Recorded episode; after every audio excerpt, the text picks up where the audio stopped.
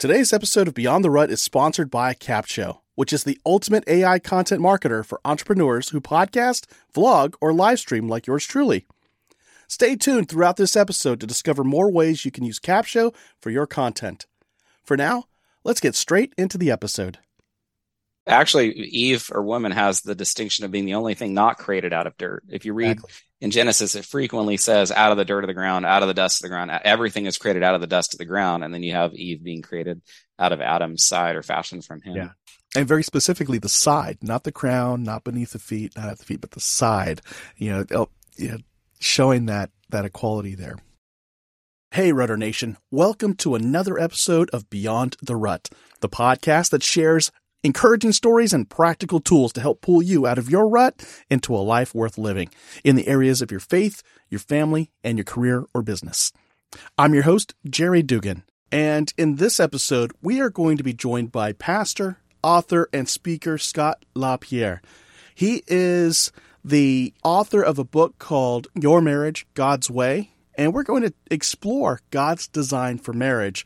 And we're going to tackle a much debated topic in this day and age, and that is headship. I'm not really going to dilly dally on submission because my purpose with this episode is really to talk with the men. What is our role when it comes to headship? Not the entitlement we think we have, but the responsibilities that come with that biblical call for headship. That's what we're talking about. So if you're looking for some guidance on how can I be a better Christian husband, this is where we're going to take that topic on. So sit back, relax, bust out that notebook and grab a pen. Here we go. All right. Hey, Scott, how are things over there in Washington? Good. Doing well. How's it going in Texas, Jerry? Oh, man, doing good. It got colder again. So I guess, well, the people listening, it's not going to be winter when you hear this for the first time. But if you catch it later in the year and it is winter again, it's cold. So, mm-hmm. uh, so I'm glad you jumped on here with us. We're going to be chatting about agape love, about headship. But before we dive in there, I think I saw in when I was reading your book, Your Marriage, God's Way, I think you mentioned you were a tank officer in the Army. Yes, after high school, I, I, went, I joined Army ROTC during college. So you're basically a college student while in ROTC yeah. pays for college. And the day you graduate, you're commissioned as well. So I was a second lieutenant in the Army right after right after college, and I was branched armor or tanks. Yeah. Oh man. Yeah. So you had mottos like "Death before dismount" and uh... yeah. Are you prior service? I, I was a medic, yeah. So oh, I guess I missed that. Okay, oh, I didn't tell you yet. No, surprise! I was I was in the army. yeah, so I was a medic right out of college. So I didn't go ROTC though, and, and all my friends pick on me about it, especially if they were in the army. Like mm-hmm. idiot, you could have gone in as an officer. Yeah. too late now. I went in as a medic, but it worked out because I met my wife. She was also a medic, and if I was an officer, we would not have been allowed to date, mm. or we could have. I just wouldn't be an officer anymore.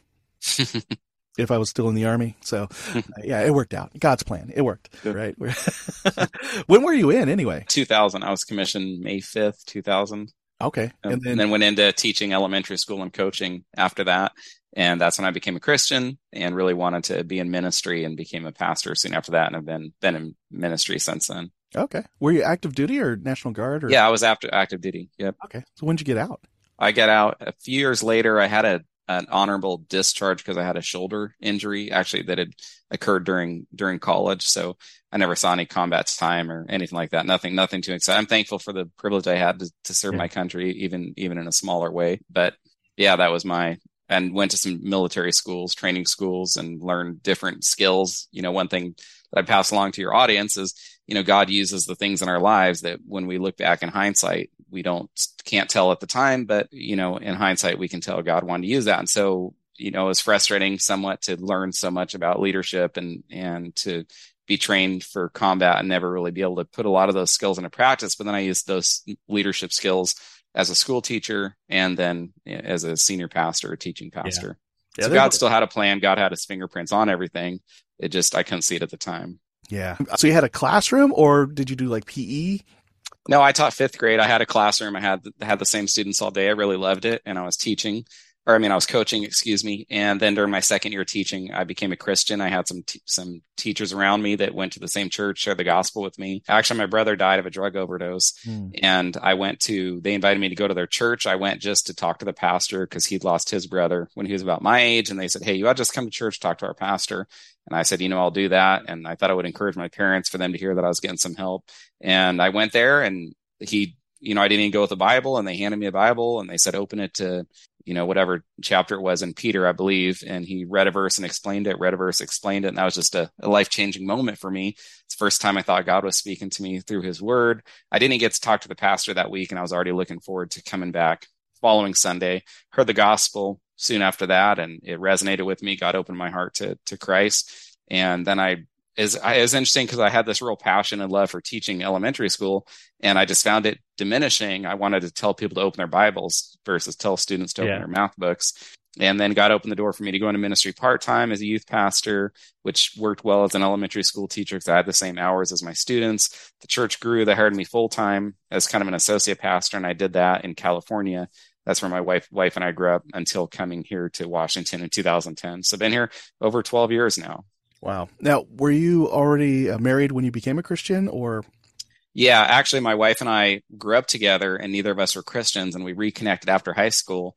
And it was like, "You're a Christian? Oh, you're a Christian?" And that was kind of the the real interest there. We were in a small town; everyone knew each other, and so when we got together, it was like you know everyone's talking about it. And and so when we got married back in our hometown, a lot of the town came out. But yeah, we were Christians when we got married but we had both become Christians after high school and had not known each other as Christians during high school. Oh, I see. Okay. Yeah, that makes sense. Yeah, my wife and I, she wanted to get plugged back into a church, and I was like an agnostic. I did that with air quotes for those who can't see me. Uh, you know, like there's something out there, but you know, we can't say what it is. I read more than one mm-hmm. All the all the stuff. All. So my my I guess accepting Christ as my savior was more of a almost a two year process, maybe a year. I was I was a bit boneheaded, but it started though with my wife making a deal with God, and that was if God brought me back from combat in one piece, she'd make sure I went to church, and the rest was up to Him.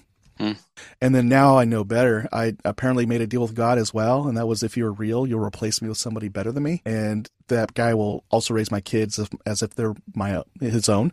And because I wasn't expecting to come back from Iraq, I was a medic. Hmm. Get the most posthumously awarded medals out of all the branches in the army. Hmm. So yeah, yeah. Looking back, I'm like, okay, so we both made a deal with God. Hmm no regrets. So, so, yeah, we've been married 21 years. How long have you guys been married? We've been married 16 years. 16.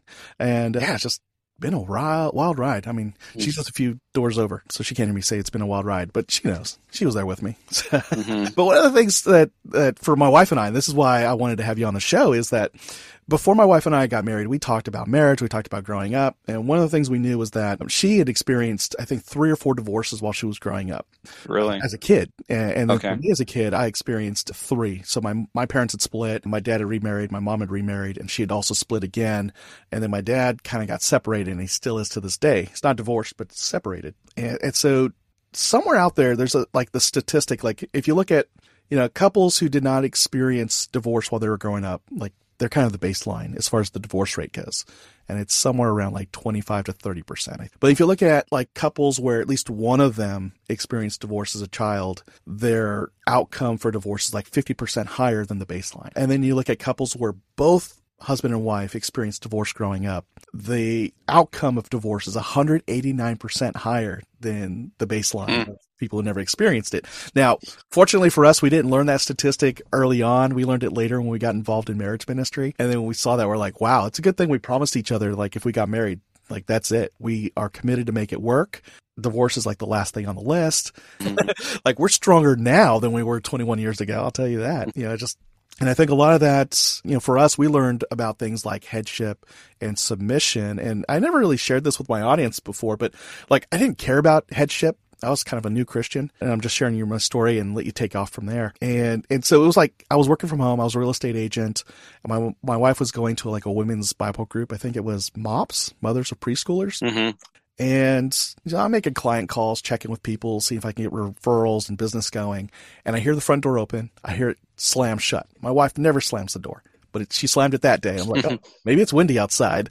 Uh, and so I'm still making my calls and I hear her like shuffling in the kitchen. I figure she's putting her stuff down. I, and she's like putting like her Bible down and it's like a heavy thud.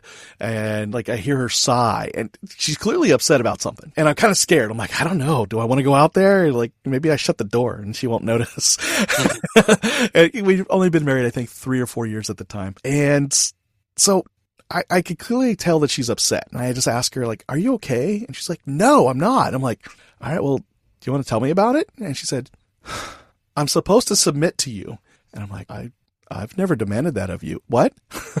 Wait, does this mean you make me a sandwich? Like, what does this mean? And she's like, of course you'll joke about it. I'm like, no, seriously, what does this mean? Like, I've never asked you to be like a housewife or, you know, be submissive to anything I want and do and say. Like, I don't know what that means. Like, like deep down, I already knew there's a responsibility that comes here with her being submissive to me. I don't know what any of that means. I don't know what it, you know, like she's like, yeah, you're supposed to be the head of the family. And like, she's like talking about her, her Bible study and she didn't like it. I'm like, okay, what can I do to be supportive of you? And what do I need to mm. learn? Like that, that personal decision of like, I need to learn what it means to be in this Christian marriage now because she's clearly committing to that. She's upset about it and I don't know what to do. Um, and, so I had to learn about headship and that responsibility and what headship is not. And, and, with that, also like what submission is and what it is not. And I'm glad I learned it. mm-hmm. so I guess from just the headship perspective, like what is headship and, and what is it not? Okay, very good. Yeah, well, first let's just begin by yeah establishing what it is. It is biblical. That's the first thing we can say. I'll just read a few verses here. I'm not even commenting on them. Sometimes people get upset, and I want to say, "Hey, look, I that wasn't my interpretation. I just read the verse to you. That's what God says." You know, you can read it a thousand times, and it still says the same thing.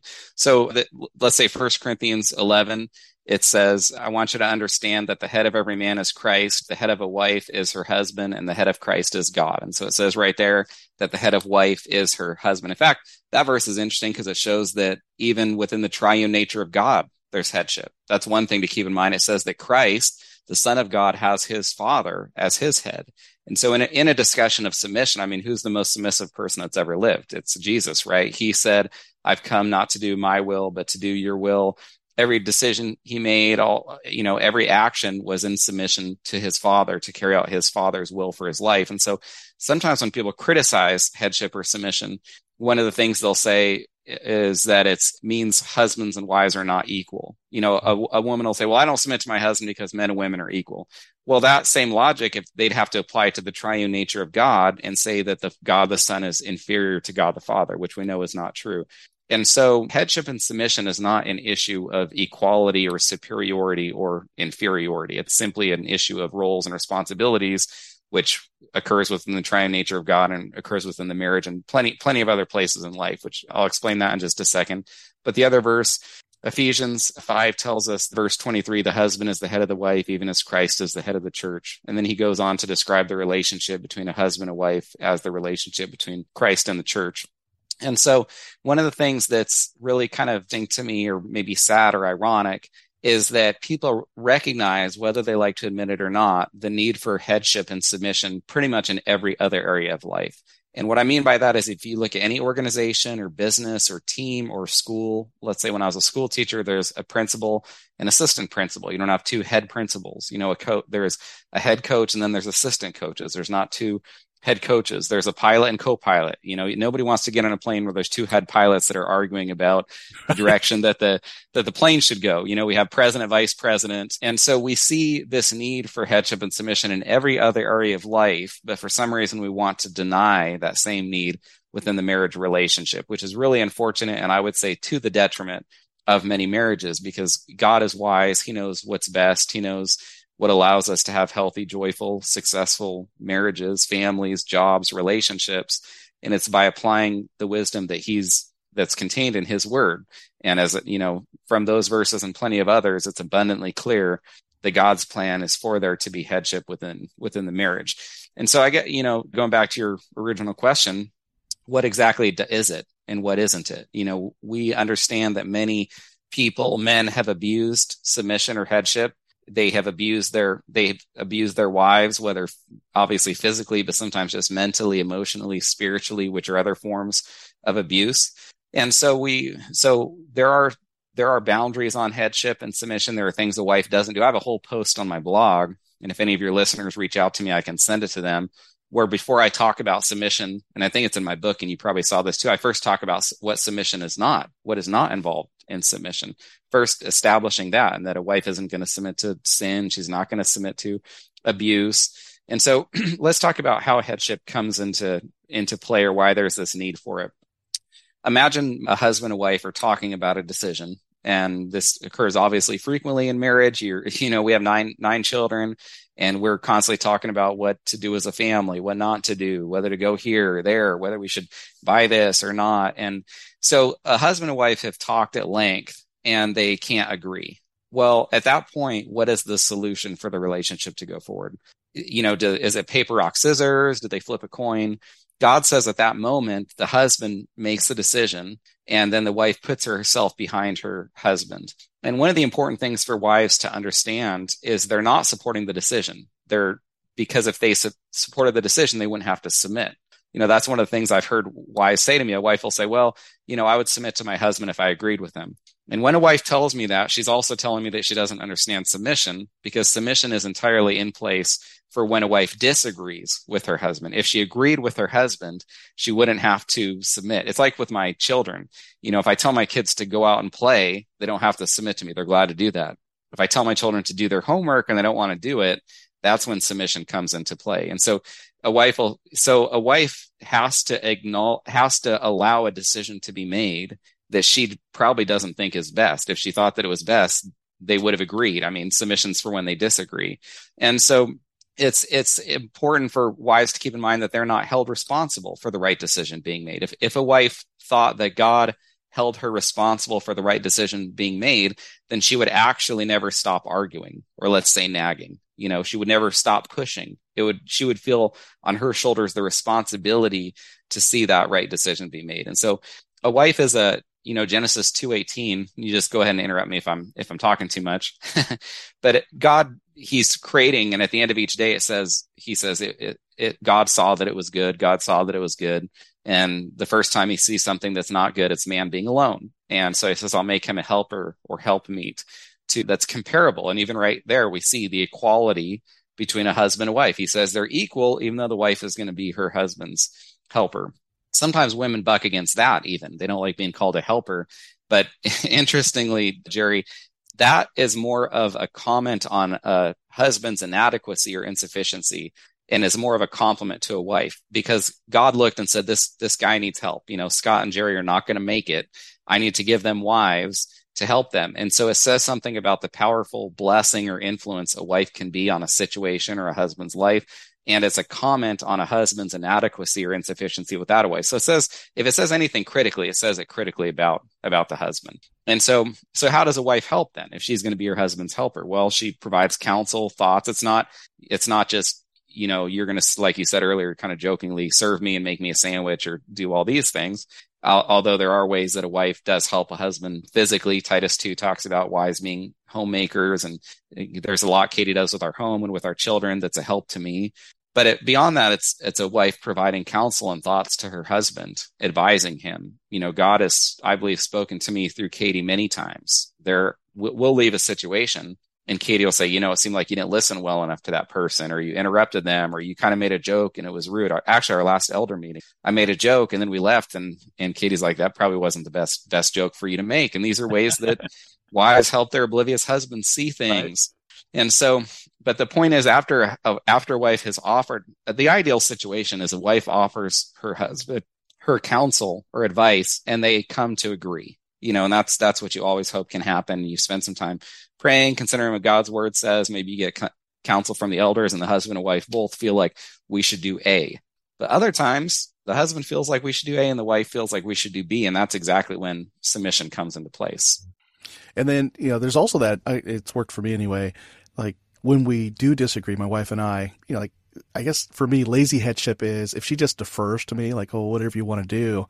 And I could tell clearly she feels strongly about this. You know, as, as the head, it's like, all right, well, don't just defer and like, you know, throw it all on me. Like, let's explore this a little bit more. Can, can tell me more about your position and I'll tell you more about mine and, and working it through. And it, it, we wind up with a solution. It might still be the thing I wanted to do or thought we needed to do, taking that time for her to understand where we're coming from and also seeing that we took into consideration her concerns, not really to get consensus, but you know, when she falls in with like, yeah, go ahead and I feel better about that decision. Let's go do that. Mm-hmm. You know, I, I, think that's that's a big thing. I, I, I love that you you touched on, and it's I mean it's biblical, the equality piece. You know that you know that big misconception is you know do as I say. I'm the king of the house, the king of the castle mine, mine, mine.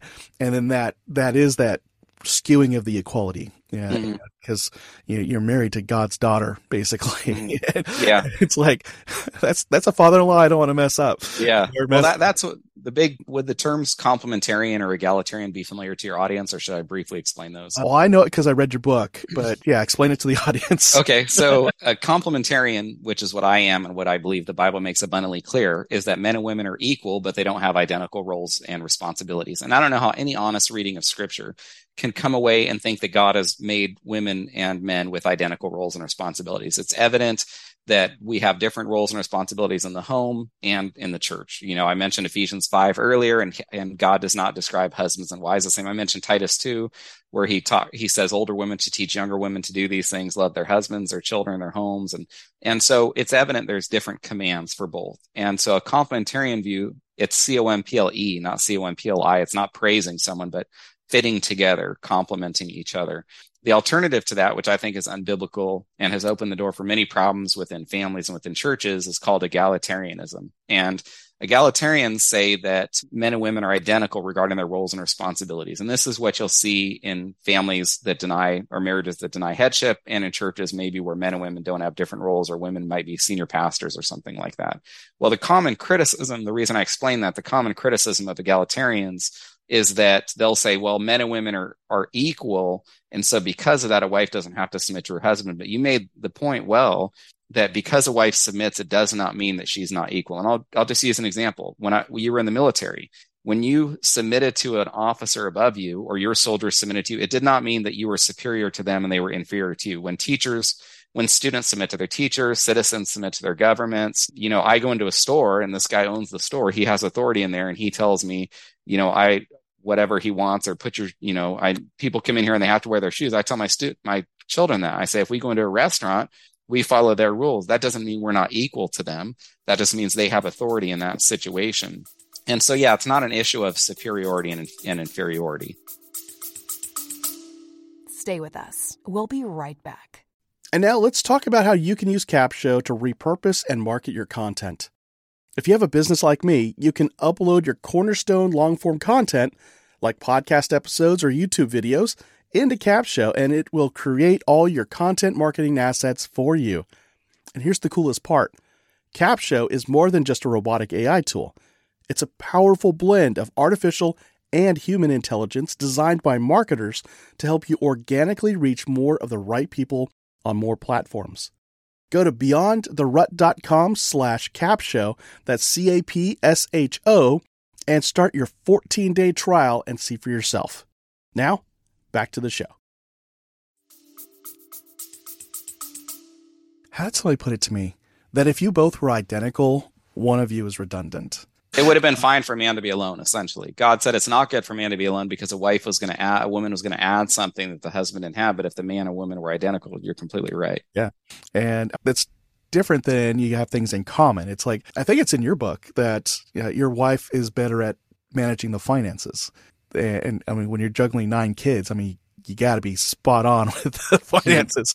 there is no room for error, no margin. And and so my wife and I are, are, are like that. You know, it's like I'm always giving people the benefit of the doubt, and she's gifted with discernment. You know, within 30 per- seconds of us meeting somebody, mm-hmm. she knows that somebody's going to be bad news for our peace of mind. And she'll say on the flip side, you know, I'll know to give somebody the benefit of the doubt when she's already written them off. And, and there have been times where that's been okay as well. Like it worked out or, or, or we have a good relationship with that other person, but we know where the boundaries are. So I, I, I love that. I mean, it's just like, and it's still like it, like if you just say it at face value, it, it does sound like, wait, what?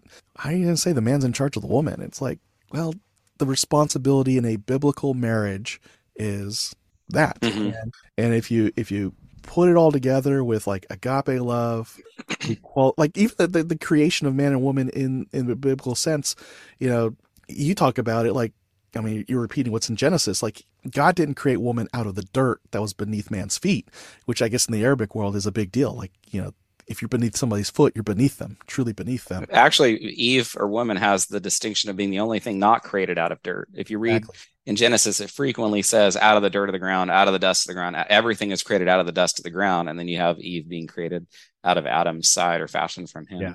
And very specifically the side, not the crown, not beneath the feet, not at the feet, but the side. You know, oh, you know, showing that that equality there, that the two are side by side. But you know, and you mentioned in your book like the responsibility to get Eve trained up in, in knowing God and and the laws of the Garden of Eden were up to Adam. and, Mm-hmm. you know, he was the one held responsible. So it's like, you know, no matter how much Mhm. you wanted to blame her for, you know, eating the forbidden fruit, God was like, I gave you one job. You know, well, two, name the animals and the creatures and don't eat from that tree. And you ate from the tree. like, Mhm. uh, it wasn't like he was like off like playing golf when she got tempted either. Like it, pe- scholars say that chances are he was like right there by her side. Yeah, I think Adam's passivity there is a big element. Even if you don't think Adam happened to be right there, you still have God criticizing Adam for his passivity. So we understand that the sin itself was eating the fruit, but God pointed out how the sin occurred. He said, You heeded or obeyed the voice of your wife. So it was a reversal of the roles that we've been discussing. Instead of Adam being the leader or the head, he submitted to Eve. Eve was the head who took this fruit and then told told out, gave it to Adam. And so yeah, and we know that Eve, I don't know if you want to say told Adam to eat it, but God did say to him, You have heeded or you have obeyed the voice of your wife. And so his passivity was, and that's one of the bigger problems, Jerry. Earlier, we're talking about abuse. Some men abuse their wives physically. That's one of the common sins men commit. But the other sin on the other side of the spectrum is passivity. One of the ways that men mistreat their wives is they're not the leaders that God wants them, has commanded them to be. And and it's interesting, Jerry. I've been doing since I published my marriage book. You're actually looking at a, a republished copy. I self-published it back in 2016, and then Harvest House wanted to publish it. So since that time, I started doing these marriage conferences, doing an amount of uh, marriage counseling, and then just getting emails almost weekly from couples with marriage questions.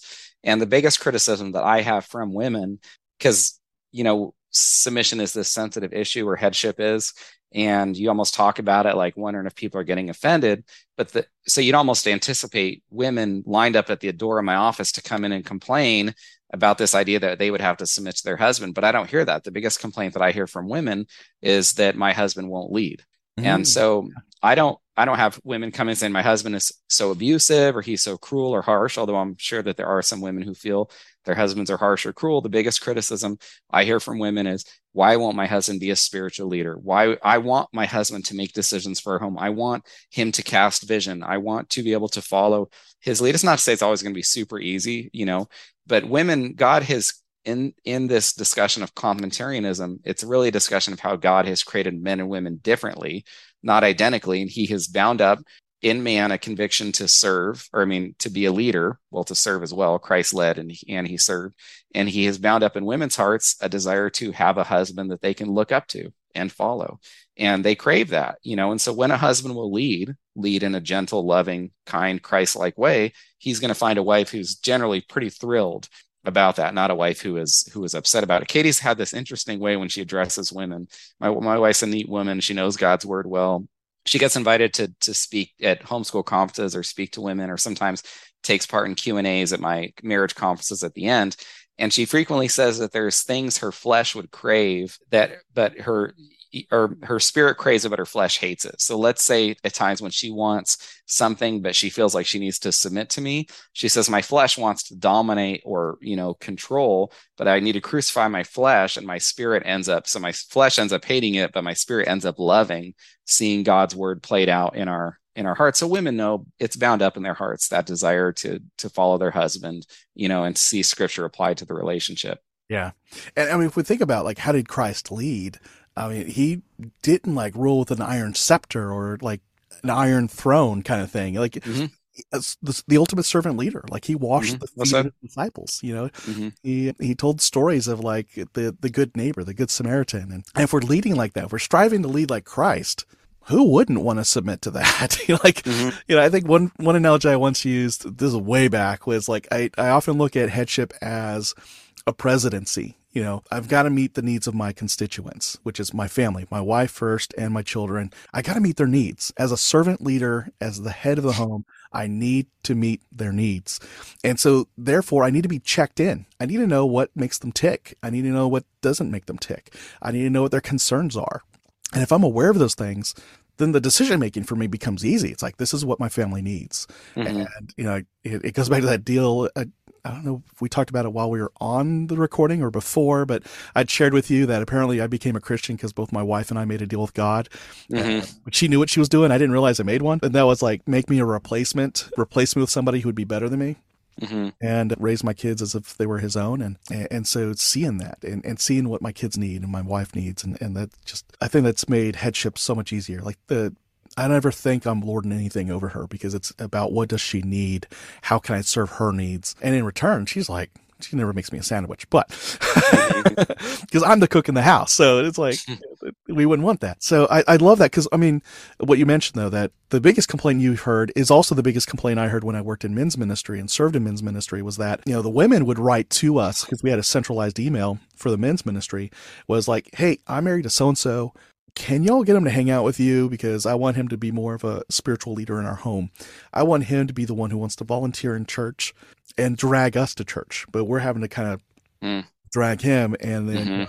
and, and if you live in Texas, I know this is going to sound like sacrilege, but trust me, it's not. You know, a lot of men will choose watching the Cowboys game over going to church. hmm Really want to lead your family, go to church, skip the Cowboys game. They ain't going to the Super Bowl anyway. hmm Scott, you might see me as a neighbor in the near future. They're going to boot me out of this state. Bitch out of Texas, yeah. I guess I can always be a Texans fan. There's always a backup team. Oh man, are we? Ah, we're running out of time. Okay, so if folks you're listening in, you if you love what we're saying, awesome. If you're really mad about what we're saying, I'll give you Scott's email in the show notes. But I mean, you know where to reach me, guys. But also, the, the thing I really wanted to do with broaching this topic is if you've never thought about headship, if you've never thought about submission in marriage and, and these roles in a biblical marriage. So if you've chosen a biblical marriage, great. There are blessings that are in store for you in this route. If you chose not to, it's your marriage. So we've talked about headship, we've talked about submission, we've ta- shared about it from our perspective of how we see the scripture. Now, folks want more. There's the book, obviously, Your Marriage, God's Way, and you can buy that off of Amazon. Or if you got a podcast, reach out to Scott and say you want to interview him. He'll send you an electronic copy to read. If you don't want to go that far, it might be cheaper not to start a podcast and just buy the book. But if people want more from you, maybe to speak at their church or to coach them, you know, what what more could they do to get in touch with you and and learn more about this? Sure. Yeah. So my website's kind of the the place to go. It serves as a you know hub with all my stuff from their social media, my conference messages, and my books, and and so forth. And that's scottlapierre.org, s c o t t l a p i e r r e dot org. And I think you said you put the link in the show notes, and people I have a contact page there. People can reach out to me with any questions. Learn about my books if they enjoy want to learn more about this topic of marriage. I'd love for them to get a copy of my book, Your Marriage God's Way, and the accompanying workbook. And on my website, I give away a free pamphlet on marriage, seven biblical insights for marriage. And your readers, your listeners can go to my website and download that, that for free. And I'd love to have them have that as a gift to help, helpfully uh, strengthen their marriage and point them toward Christ. So thank, thanks a lot for having me on the show, Jerry. This is a blessing. And I, I you know, love to hear from any of your listeners and I appreciate what you're doing out there. Awesome. Thank you so much, Scott. Appreciate you coming on here and helping us tackle this this topic. God bless. Now, I hope you found value in this conversation with Scott like I did. And if you want to know more, go to the show notes at beyondtherut.com slash 345. There you'll find links to Scott's resources as well as other episodes that have been covered on Beyond the Rut that relate to healthy marriage and more specifically biblical marriage. Now, the best thing you could do to pay this show back is to pay it forward. So hit that share button on whatever app you're using to listen to this show and share this with a friend, a family member, a coworker, or that neighbor across the street. I'm glad you joined me this week, and I look forward to joining you again in the next episode. But until then, go live life beyond the rut. Take care. You know, the best thing I love about Capsho is that they have one of the best communities ever. As a Capshovian myself, I always get invited to masterminds with industry leaders to get the insights and marketing strategies that take my business to the next level. Plus, they love surprising and delighting us. Go to beyondtherut.com slash capsho, that's C-A-P-S-H-O, and start your 14-day free trial with the Capsho team today and join me inside that community.